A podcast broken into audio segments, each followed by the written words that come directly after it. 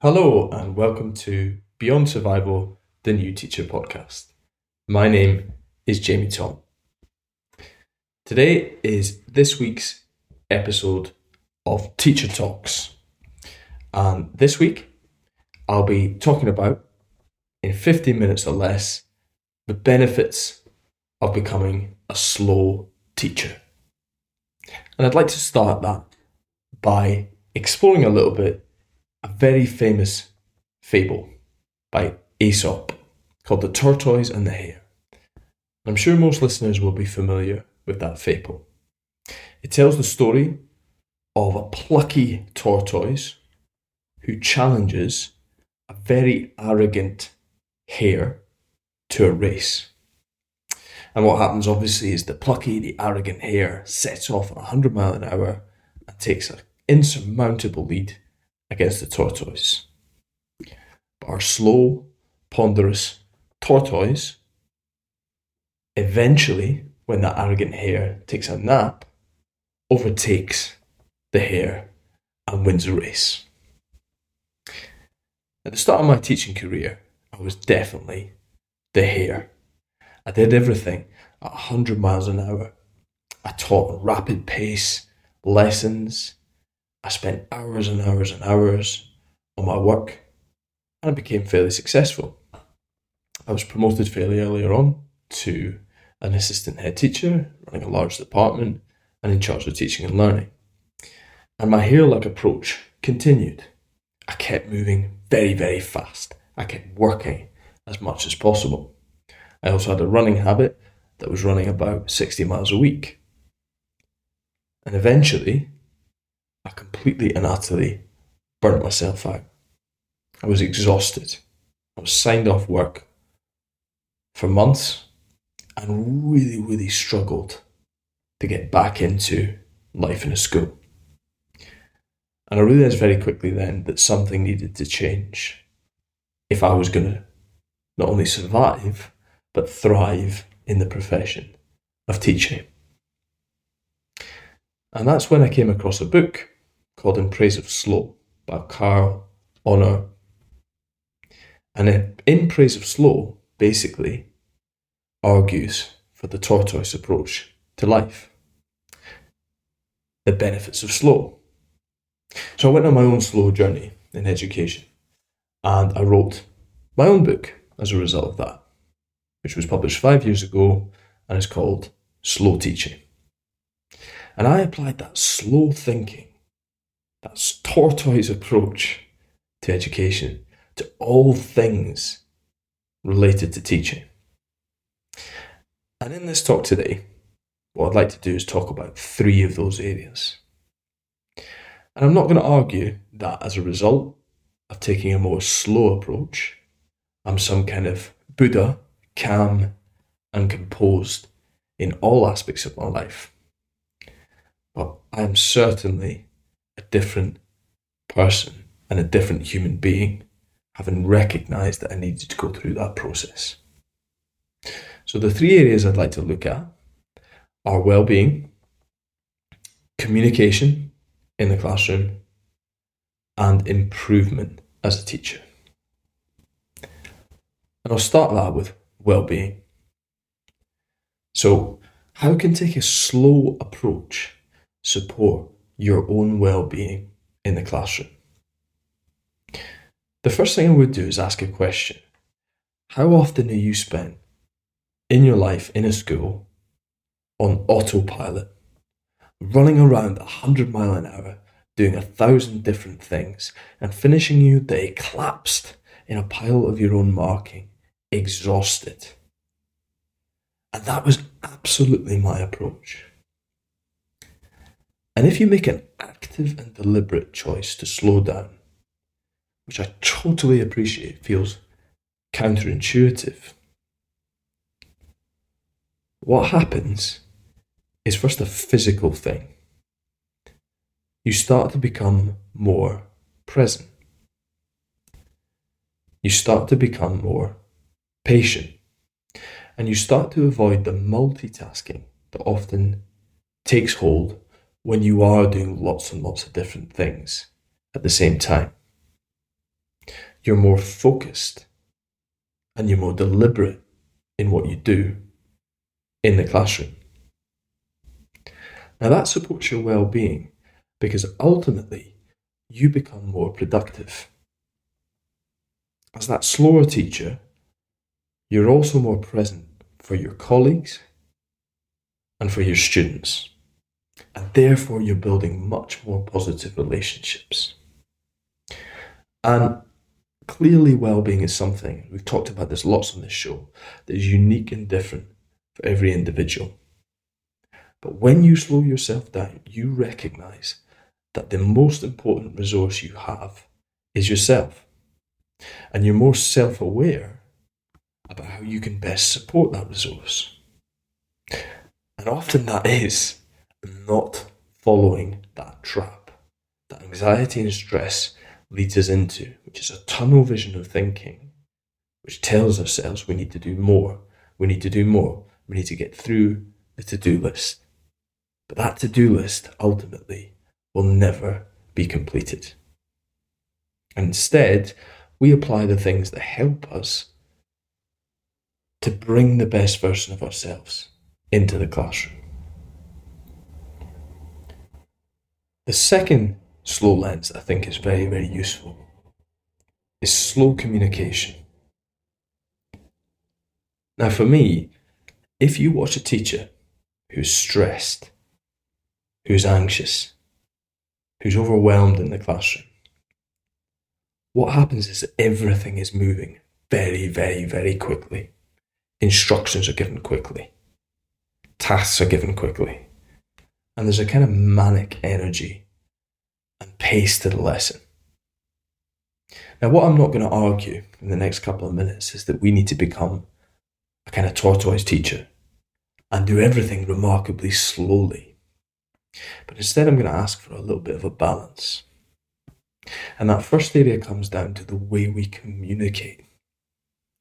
Because our teacher communication is absolutely vital in setting parameters, setting expectations, and the quality of learning that happens in a classroom.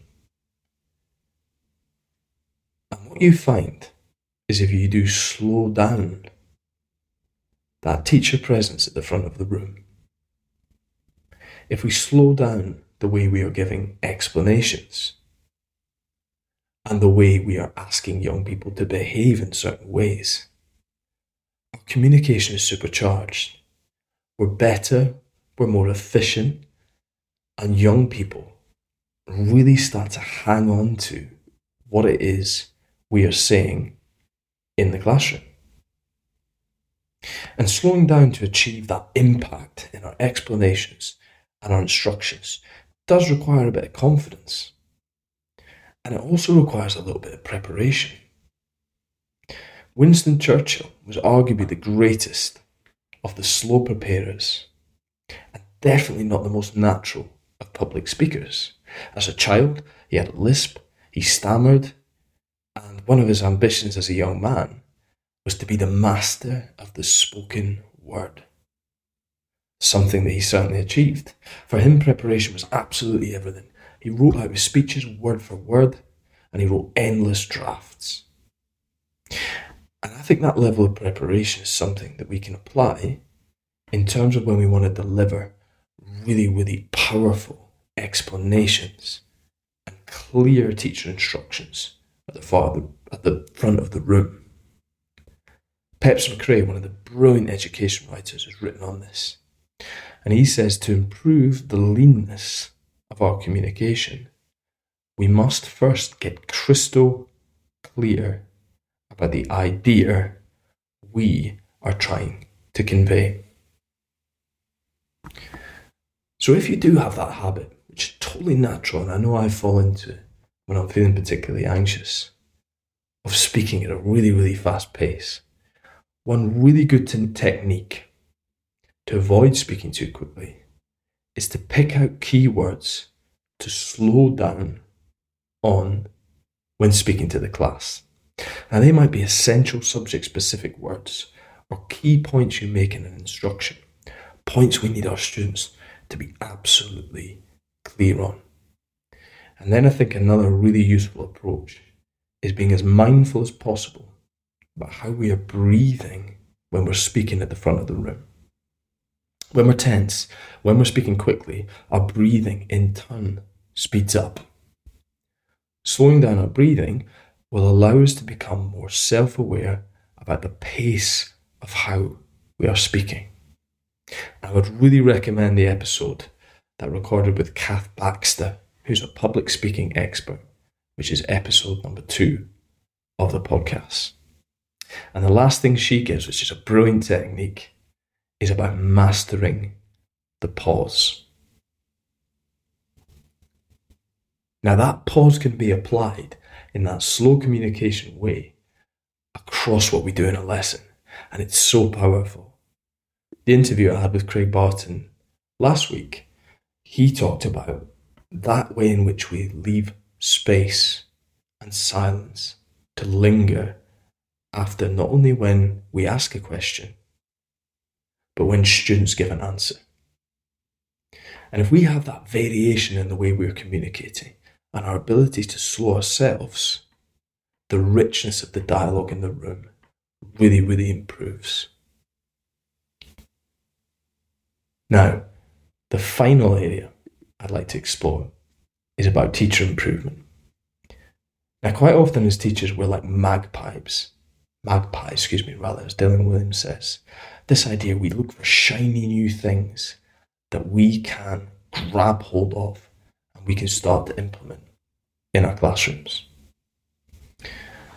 But fundamentally, what that happens is a kind of rapid development in which we grab things, but we never really tangibly allow ourselves to slowly grow and develop in the classroom. And for me, this is one of the most inspiring things about being a teacher. There is so much, so much that we can improve on. And one of my favorite quotations is by Lee Shulman, who is American who spent 30 years in research and education. And he said, after 30 years of doing such work, I have concluded that classroom teaching is perhaps the most complex, most challenging, most demanding, subtle, nuanced, and frightening activity that our species has ever invented. The only time a physician could possibly encounter a situation of comparable complexity would be in the emergency room of a hospital during or after a natural disaster. Now, I'll let that linger for a second. Now, that could be perceived to be utterly terrifying, demanding profession, the most challenging you could ever encounter. But for me, that's really, really exciting. It captures the varied nature of teaching. Those of us who are perfectionists, the cruel reality of being in a classroom is you can never really attain the lofty goal of teacher perfection. And instead, Shulman's philosophy begins to remove the stress and competitive element of teaching and makes the goal of teaching simple. We should all be on a path to slowly, incrementally, being one step better than we were before. So, how can we do that? I think the richness of things that are out there for us as teachers is really, really exciting.